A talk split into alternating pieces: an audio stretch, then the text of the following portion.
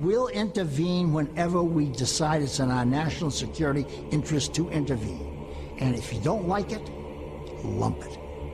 The problem with America is not that we go around marauding around the world imposing ourselves. Mm. The problem with America in the last 10, 15 years since the end of the Cold War, really in the last 60 years, is that we've been too slow to get involved. I don't know how many Iraqi civilians were killed, but I can assure you that the number is the absolute uh, minimal that it's possible uh, in modern warfare. Every nation in every region now has a decision to make. Either you are with us or you are with the terrorists. You know, that land over there is yours. You'll go back to it one day because your fight will prevail and you'll have your homes and your mosques back again because your cause is right and God is on your side. Welcome to the Darkened Hour. Welcome to another episode of the Darkened Hour. I'm your host, Adam Fitzgerald. With me today is Elizabeth L. Miller. Miller is the project director for September 11 Families for Peaceful Tomorrows, a nonprofit 9 11 family member organization that promotes peace. Miller earned an MA in Middle Eastern Studies at the CUNY Graduate Center in New York. Her research had focused on the complexities of women's involvement in terrorism, an examination of human involvement in terrorism, uh, human rights abuses in a post 9 11 world. Elizabeth lost her father, firefighter Douglas C. Miller, on September 11, 2001. She appeared in dozens of broadcast interviews and panels in the United States and abroad around the 20th anniversary of the 9 11 attacks. Elected in 2021, she currently serves on the City Council of Port Jervis, New York. Elizabeth, thank you very much for coming on today on the show. Thanks for having me. I appreciate you reaching out. Yeah, absolutely. You know, I I like I said before we recorded, you know, I deal with uh strictly people from the intelligence services and geopolitical background, but I never had a grassroots uh, grassroots advocate for a movement. And um, when I learned about more about your group, I said, you know, I'd I'd love to have her on because I want uh, more attention paid to these grassroots movements uh, because there's so few of them left. And so, why don't you tell me um, what made you uh, begin to uh, become interested with this group, September 11 Families for Peace on Mars, and what's it about? Sure. So, I first of all, I'm 28 years old. I was six when I lost my dad on 9 11. And so, growing up in, you know, basically a post 9 11 world, um, I was directly impacted, of course, the day of, but the politics and, and war and everything else after was always, you know, a part of my life, whether I liked it or not.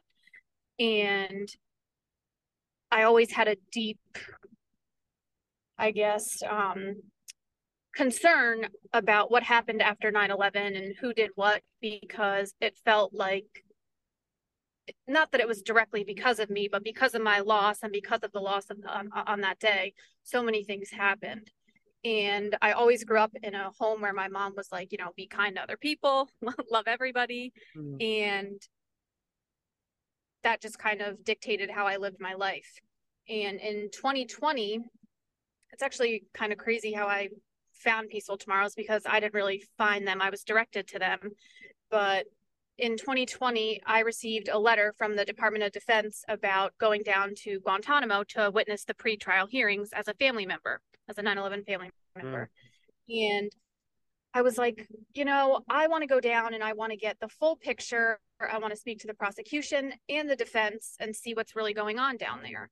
And I was just a little unsure um, of what it would be like traveling with with the Department of Defense, just because you know I'd, I'd never done anything like that. So I was like, let me go directly to this. So I found um, one of the attorney's phone numbers and emails for Khalid Sheikh Mohammed. Oh. And I was like, if anyone, you know, really knows what's going on, it's going to be him. Sure. So I called the and he was, you know, sweet as pie and helped give me all sorts of information that, you know, that he could. And he was like, you know what? There's this organization that I think you would really love that you would fit into very well. And so with the defense teams, um, they also have defense victim outreach specialists. And there's two of them who work, you know, on Guantanamo with the defense attorneys. And he directed me to them, and they said this organization, September 11th Families for Peaceful Tomorrows, is a welcoming group. They advocate for peace, understanding, the rule of law, justice, and why don't you reach out to them? So I did and in 2020. So I'm a, a later member, and I'll go back a little bit, but the organization was founded in 2002, February of 2002. So very shortly after the attacks. And I think what moved me so much was that you know these people had experienced such trauma and pain and loss and instead of turning to violence they said let's join together and and advocate for peace and nonviolence so honestly since february of 2002 the organization has been going strong. Um, there's over 250 members across the united states but we also have members around the world which i think is remarkable. Um, and it is a 9-11 family only organization. And i think that speaks volumes that you know of course the the 9-11 family community is so large but to have over 250 members who are dedicated and have signed on to advocating for peace um, just really sat well with me and made my heart feel very full did you ever you know after the events of september 11 2001 you were you were you were very young then and as you got older, did you ever think that you would be part of a grassroots uh, advocate movement in the future? Um, maybe I'll say yes and no. So when I was in sixth grade, I wrote a letter to then President George Bush and said, "We need to stop this war." you know, I was only 11 years old, and I and I I got my classmates to sign it. I sent it, never heard a response, and sent him another letter. And very, um, I was very sassy at 11 years old, and I said, "Could you please respond to this letter since you didn't respond to the last one?" But in each letter, I this this violence, you know, meeting violence with violence never brings any progress. It, it doesn't bring resolution. It doesn't bring my dad back. Um, it just creates more pain and suffering for everybody. And so I think I had always had maybe that like that grassroots set like sentiment in my heart but no i i didn't really think that i would find like-minded people like myself um i always felt a little bit alienated or and not purposely ostracized or alienated but i always felt like a little bit like an outsider like you know i'm a 9-11 kid who has a lot of different thoughts than others because my goal is peace and forgiveness and forgiveness because you know when you forgive, it benefits yourself more than anybody. And I didn't really have a lot of people who shared that same perspective. So I guess the answer to that is yes and no. right. No. Um, it's interesting to note because when you wrote a letter to, to Bush, I was thinking, well, if he, she's asking him to stop the war, she has a better chance of writing to Santa and he'll respond in return because at that point they were just making up their minds to invade uh, Afghanistan and then Iraq later anyway. Um. But yes, I, I I probably say for you know for uh, that you probably had the makings of somebody at the very early stage of somebody who was going to be an advocate anyway, because here you are advocating for a, a stop against uh, two wars that basically led to over a million deaths because Iraq uh, had two civil wars following up that war itself and destroyed the country and basically had no connection to 9 11. But you're a fascinating individual because, you know, I've interviewed many other people relating to the September 11 attacks, to investigations, to congressional inquiries. And you yourself took the next step and you wanted to know, like me, you wanted to know the motivations of these people. And so you went and studied uh, radical fundamentalism, Middle East history. What made you go down that road, Elizabeth? Yeah, so um, I originally went to college um, at St. John's in Queens for a criminal justice major, and I was like, I, I uh, flirted with the idea, I guess, of maybe I'll join the FBI, CIA, see what's really going on on the inside. And I think because I had that perspective, I was like, this just definitely, this isn't where my heart lies. And so I transferred to a small school in Pennsylvania called Bloomsburg University and uh, started studying history. And within the history program, there was um, a, a, a, faculty member who taught Middle Eastern studies. and I was like, how amazing that one, this small school offers that. And the professor um, is originally from Turkey and he's a wonderful human being. And um, he, he really took me under his wing. And so in that class, it kind of prompted me to start diving deeper into this. And I think realistically, you know how everybody's shaped by certain things in life, but I think the trauma of 9 11 had a huge impact on obviously my upbringing. And I think for me, in order for me to process things and process my trauma, I decided to study it and and get those answers. Why did mm. this happen? Why did Bin Laden think that this was absolutely necessary? What what was the inner workings of his network? You know, when did his radicalization begin? Like, did was was what happened in 2001? You know, the start, and of course it wasn't because there was the mm. attacks mm. in 1993, and you know, but it was interesting because the deeper and deeper I dived, it felt like I was healing myself instead of paying for therapy although i did that for years as well but um i think finding out the history and the political background um, of all of the behind the scenes work i guess before 9-11 just helped me to process everything a bit better and so i ended up you know in, in a lot of degree programs you have to write you know a huge paper yeah. and i rely on the uh, radicalization of, of bin Laden before 2001. And I just think that, of course, it's available to the public, but I don't think that the public always dives deep, deep down to figure out, you know, I don't agree with why it happened, but unfortunately, everybody has a reason of why they do things. And I think for me, it was just like interesting isn't the right word, but it was helpful to me to know what really went on and why. Sure, because it gives you a little bit of an answer as to why these attacks happened in the first place. It is exactly one of the reasons why I took the road of understanding geopolitics in general, because I wanted, to, like you, I wanted to know the motivations of these people and uh, what is the reasoning behind those motivations. And what it did basically was have a branch out effect and I it led to many different areas. And you know, I found out that the you know the uh, Bin Laden had come from a very wealthy background. He came from a very wealthy family, from a very luxurious company. I found out that the comp- that the family had connections uh, conveniently to the Bush administration, and later on, I found out that uh, the CIA became involved in a program back in Afghanistan, and so on, so on, so on.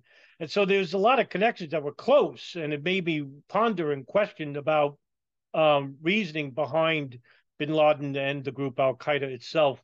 So I, I, share that commonality with you because that's how exactly I how I became interested in 9/11 in general. And when you studied bin Laden and Al Qaeda, did you I want to say, did you become more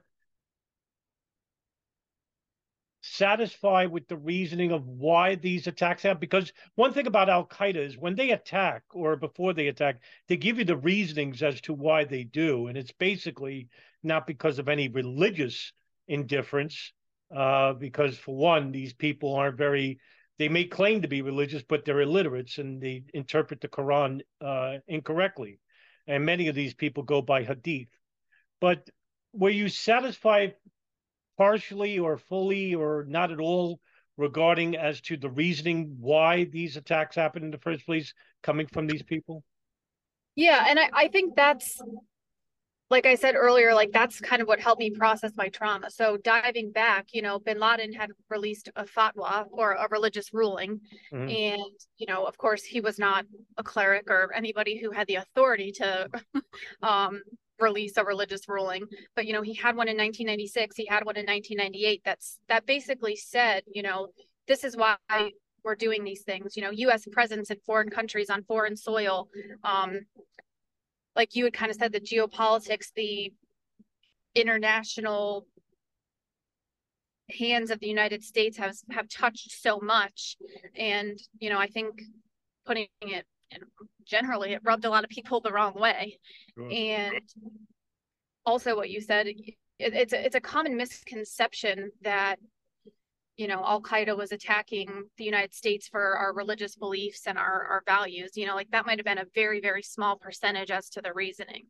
And also to, to piggyback with what you're saying too is, you know, any religious group has its extremists and they take with you know they take the religious texts and they do with them and interpret them how they you know how they feel is necessary for them or for their cause um, or for their political gain or and i think that um, in this situation you know al qaeda does not represent islam in any way shape or hmm. form mm, right. and i think i think sometimes people who don't take that deep dive can't can't fully understand that but back to the original question I, I would say, yeah, you know, like, it, and kind of how you struggled with saying, you know, are you satisfied? Like, what is the correct word?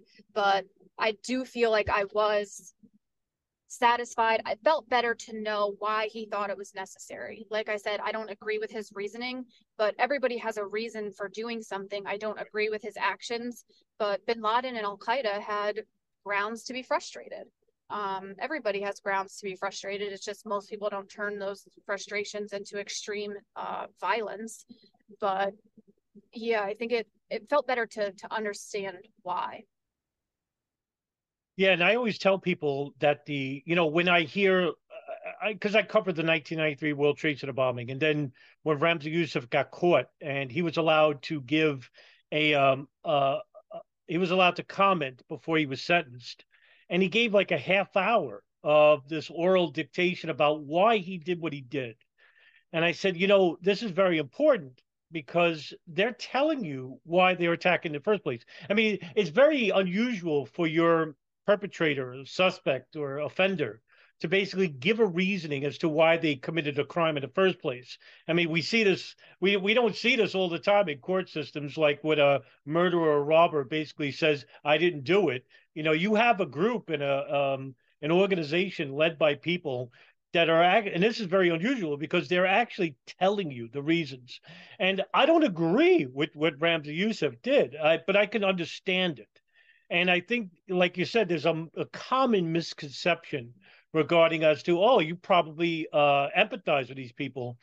No, not in that way, but I can understand why they're doing it because if we ever concentrate and pay attention to the foreign policies of the United States and what's going on abroad in our name, maybe we'll start questioning about those decisions made in our name because they're disastrous, not just for us, but for the people abroad. And that's the reason why these attacks are happening in the first place. Not just attacking because they hate, like you, you know, like you said, they hate us because we're wearing short skirts and because we're polytheists or because we're Christian no, it's because of our foreign policy, and we need to make those changes. But let me go back to the group itself. Um, when you joined uh, the September 11 Families for Peaceful Tomorrows, have you met anybody in that group with uh, uh, that level of determination and veracity uh, regarding um, what you study now currently?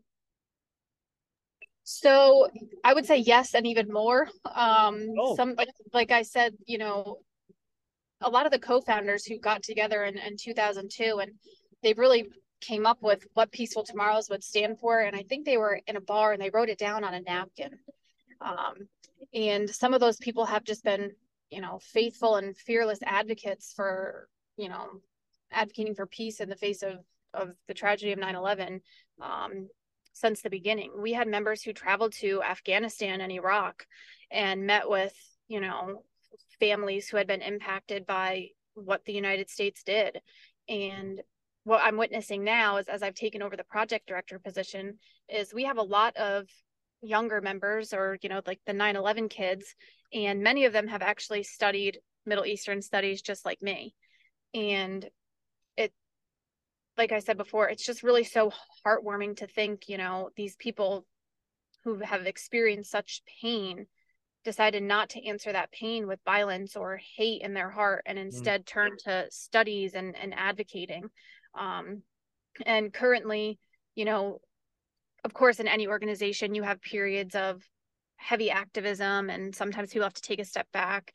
Um, but currently, we have three committees that that do a lot of work. One is Islamophobia, two is for um, issues on Afghanistan, and three is rule of law, which deals a lot with um, AUMFs that that are you know so the authorized use of military force, and of course what's going on at the Guantanamo Bay Detention Center, and they're very active and still advocating. You know, we're at this point we're advocating for plea deals in the 9/11 case, and it's it really is just so crazy that all of these years later, these people just have not given up on, and I think doing what's right and not necessarily I mean, I don't know if anybody can hold the US accountable, but encouraging the US to be accountable in their actions of foreign policy and their abandonment of rule of law after 9/11 and their abandonment of, you know, dedication to human rights with torture and indefinite detention uh, indefinite detention.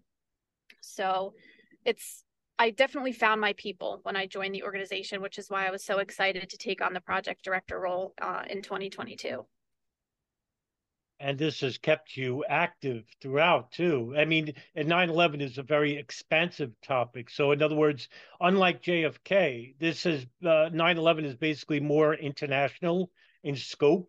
So there's a lot more to do and a lot more to keep you busy to uh, have a fuller understanding. And I think that's one of the reasons why you have basically connected with so many in the organization. And I had no idea that we had such grassroots movements so close to home because I, I live in New York and I'm up here in lower Westchester. And I've tried to basically find through, I guess, uh, you know, haphazardly any movements or groups that were active. But I lost interest a couple of years ago because I said, well, it's, you know, we're, we're so far ahead in time, but I had no idea that this group existed until recently.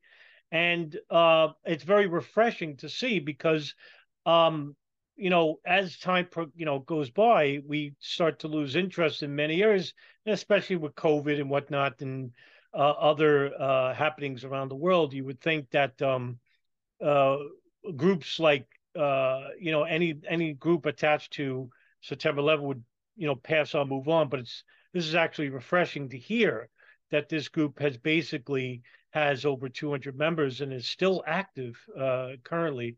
Um, do, are there any other groups uh, that are uh, affiliated with this group that are active somewhere in the states as well?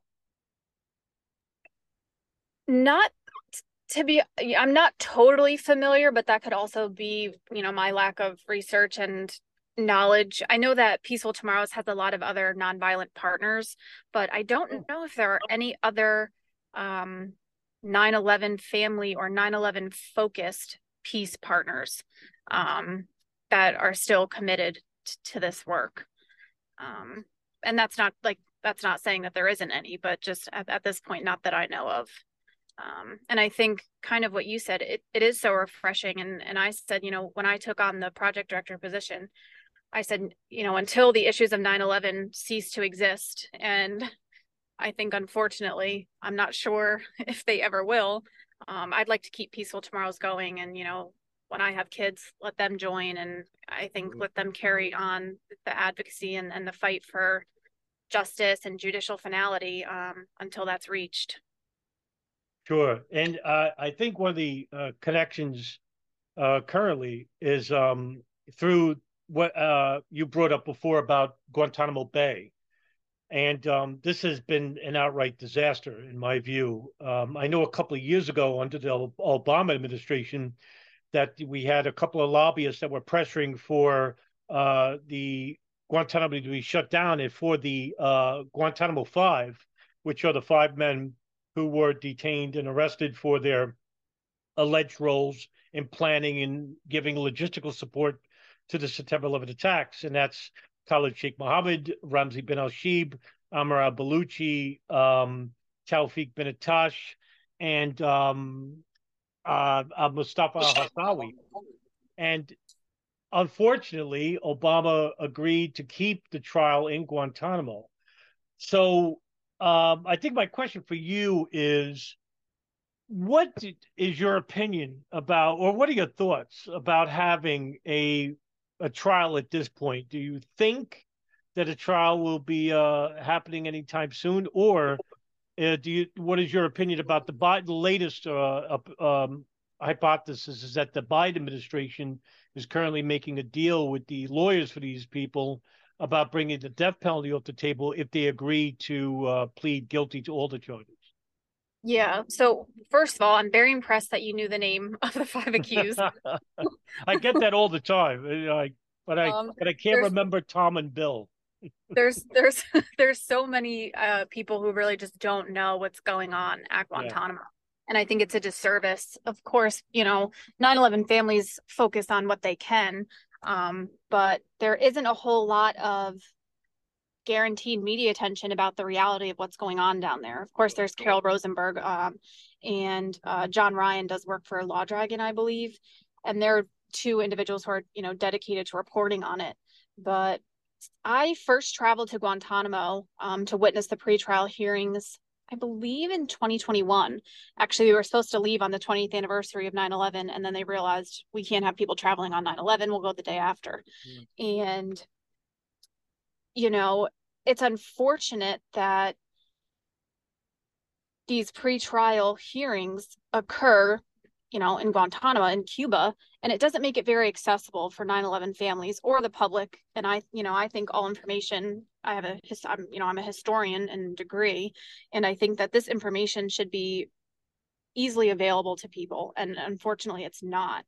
And they also have CCTV sites for family members to visit and stream the pretrial hearings. Mm-hmm. But having them at this location that you have to travel to, and when you go, you know, you're there for a week and it's like you're on a different planet for a week.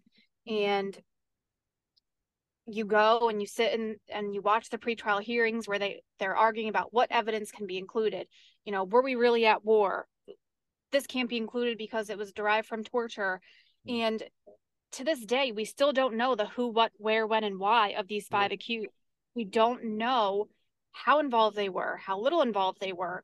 And realistically, charging these five men who may have had hugely different degrees of guilt and involvement, you know, charging them the same, it just doesn't make sense. And for me, that that's one of the reasons why I'm a big advocate for plea deals. Um, I personally don't believe in the death penalty. It's just something I, I don't believe in. So, one, taking that off the table makes me supportive of it as well. I would rather have this information be available. And of course, I'm praying to I don't whatever God's out there that this information isn't classified, you know, if it is, is ever released, if we do ever reach a sentencing hearing. But the pre like at this point, it's 2023 and we're still in pre-trial hearings. And it's just not fair to 9-11 families. It's not fair to anybody down at Gitmo. It's not fair to the defense attorneys. It's not the, the prosecution attorneys. It's not fair to the public. And I think that plea deals are the only way forward for any possibility of judicial finality because at this point, I don't think a trial will ever happen. Mm. And of course, the torture plays a role in that. And how can you how can you get information or hold somebody accountable that you waterboarded numerous amount of times and you know kind of what you said before like you get accused of being empathetic but my focus is the rule of law and my focus is that human rights are upheld for any prisoner. And you know it, it, it just makes it difficult but realistically i think plea deals where they plead guilty and if they were to do that, it's likely that they would have to do a stipulation of facts. Mm-hmm. Um, and with that could bring, you know, some we don't I don't really like to use the word closure because I don't really think any concept of closure exists in, in this world. Agreed. This, agreed. Yeah. But you know, the saying judicial finality and having this case be closed and having some of the answers again as to why, um, I think would be very beneficial for me as a family member, for all sorts of family members, and of course to the public who deserves to know about this as well. You know, just a quick follow up to that question too, Elizabeth. Uh, do other family members in uh, September 11 Families for Peaceful Tomorrows agree with that uh, synopsis that uh, there should be plea? So, our organization started advocating for plea deals actually in, I oh. think, 2016, 2017, because we are also the only 9 11 family organization that has NGO or non government observer status at Guantanamo Bay. So we don't have to travel there as victim family members with the Department of Defense. We can go down as a, you know, as a non-government organization to witness the pretrial hearings. And along with other NGOs, a lot of um a lot of young attorneys go, like members of I think like the ACLU, Human Rights Watch, just like a, and I don't know specifically those organizations, but organizations like those um, are able to travel down. And so Peaceful Tomorrows felt that it was important for us to have that status to be there, witness, and see what's really going on. Because, like I said before, sometimes if you're not at Guantanamo when these things are going on, you don't have the full scope of, of reality of the situation. So my, the organization, yeah, has been advocating. I believe it's 2016, if not early 2017. But at that point, they said, you know, this is not going anywhere. We need to figure out another solution.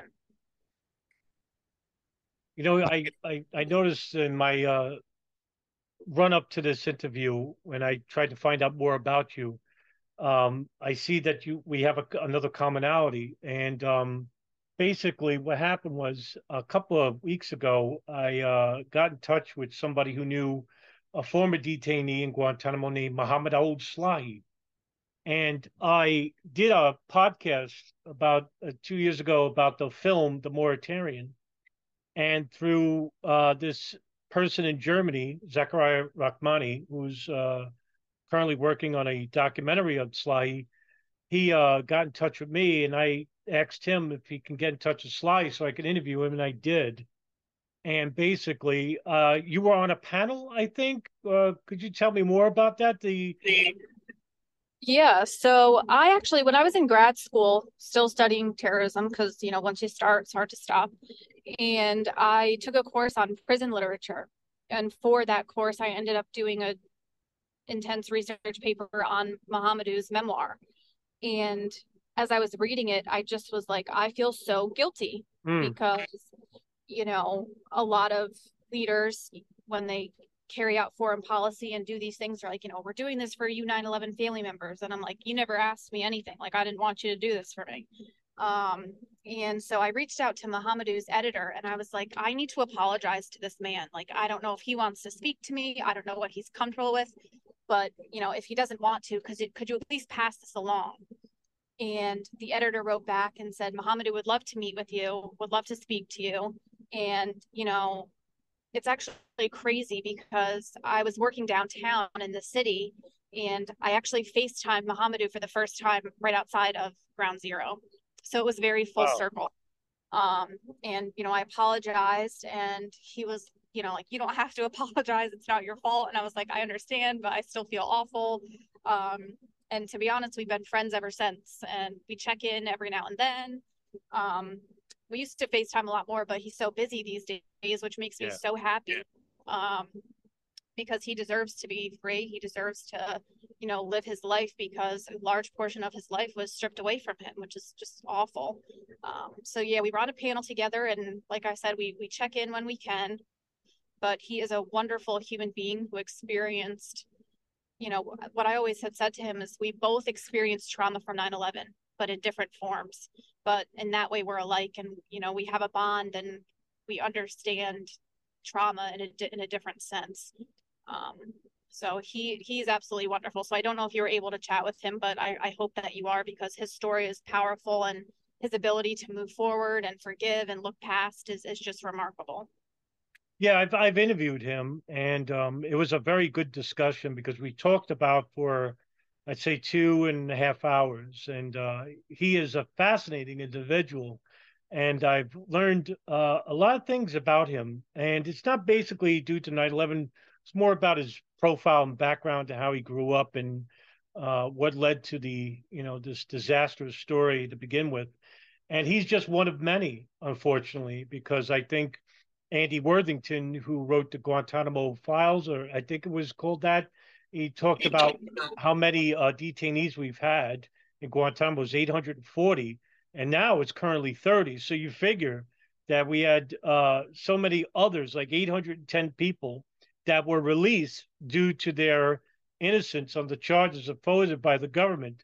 Um, and there's so many stories like this, and it just brings the horror and the realization of what the federal government did in our name uh, regarding uh, captured prisoners in Iraq, Afghanistan, and all throughout Southeast Asia, and brought here without uh, any charge whatsoever. Abu Zubaydah is currently held in Guantanamo as an indefinite prisoner with no charge, even though the CIA came out in 2006 and saying that he's not even an Al Qaeda member, um, even though they charged him being as the uh, lead director and Terry uh, lead director at the Khalden training camp.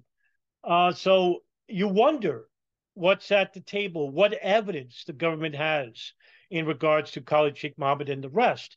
And I think my fear regarding this, and I uh, I think your fear as well, is that whatever evidence that they had or didn't have, if they make this deal, uh, will forever be classified, or for the next 40 years will be classified.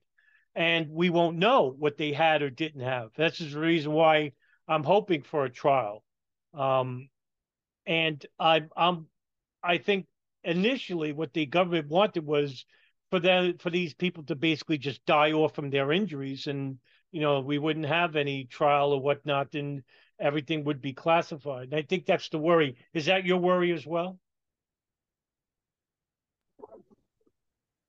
Yeah, and kind of with what you were saying, you know, my fear is that because of the torture and because torture and you know the actions reached so far with all those detainees, you know, until the U.S. admits that they were, you know, guilty of torture and abandonment of the rule of law, some of those men may never see, you know, the real light of day again. Like the example for Abu like what mm-hmm. what happens to him, and it's it's a sad reality.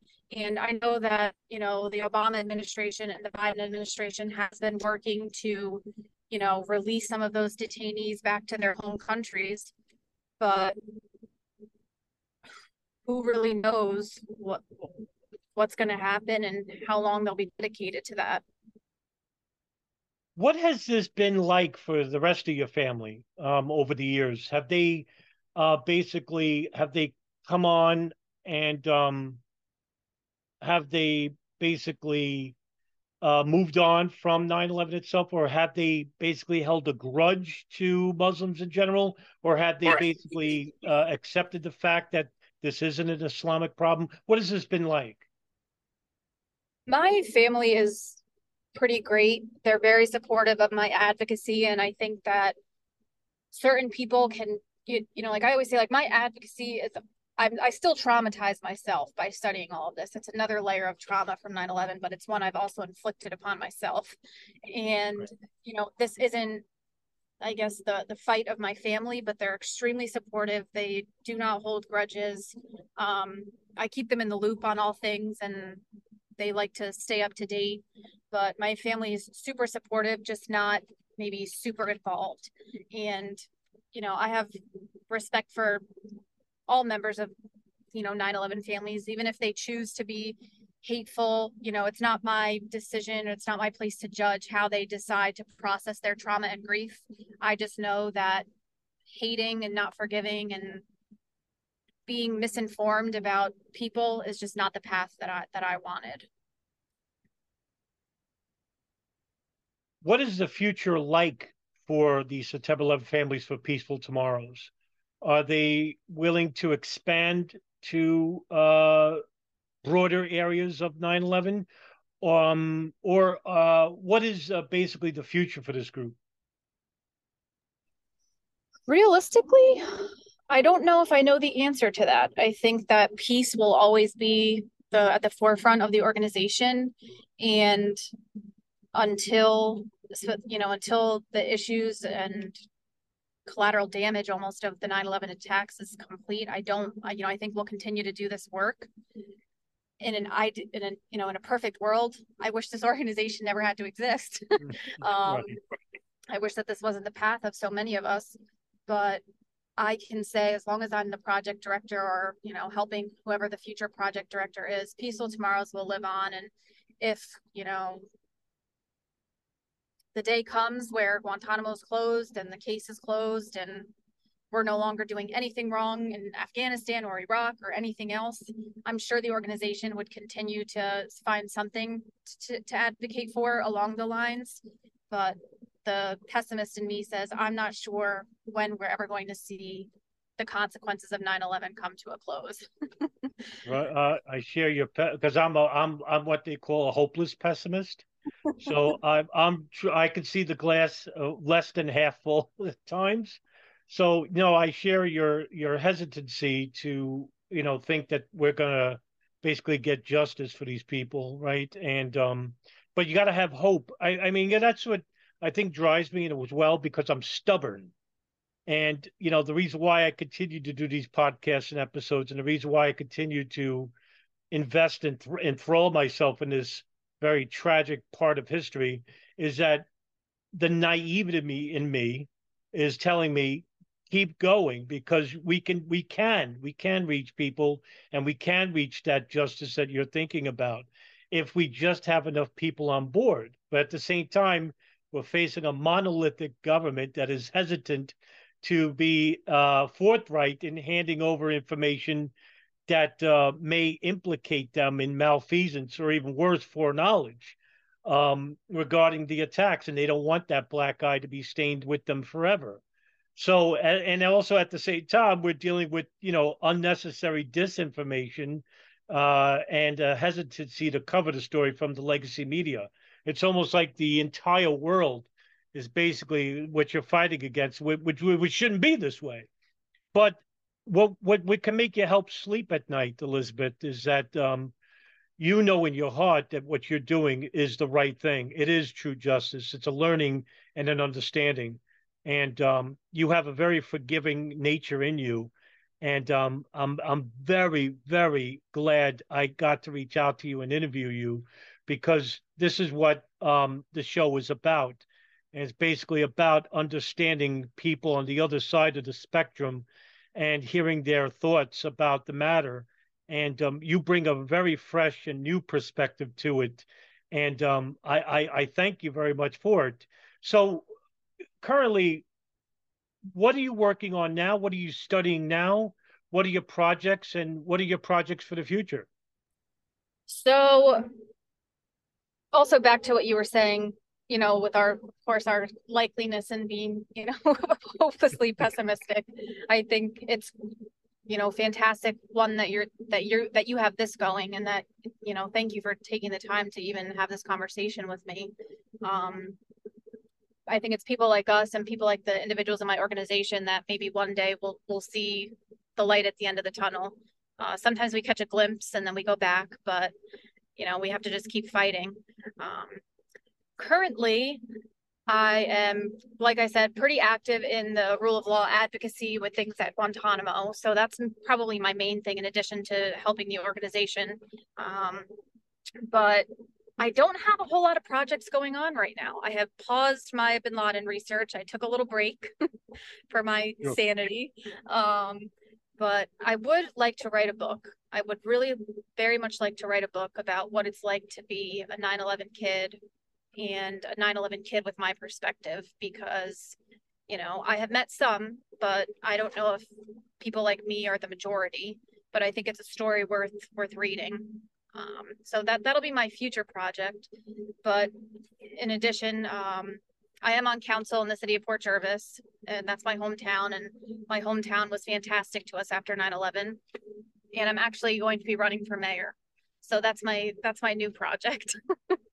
Oh all right, but I I'm up here in Tarrytown, so I I can uh, I don't think I can vote for you, but I would. Uh, we need more uh, heartfelt people such as yourself, Elizabeth, and um, you know I can't thank you enough for coming on the show. And so um, I wish you the best of luck in your endeavors and whatnot. And uh, thank you very much for coming on the show.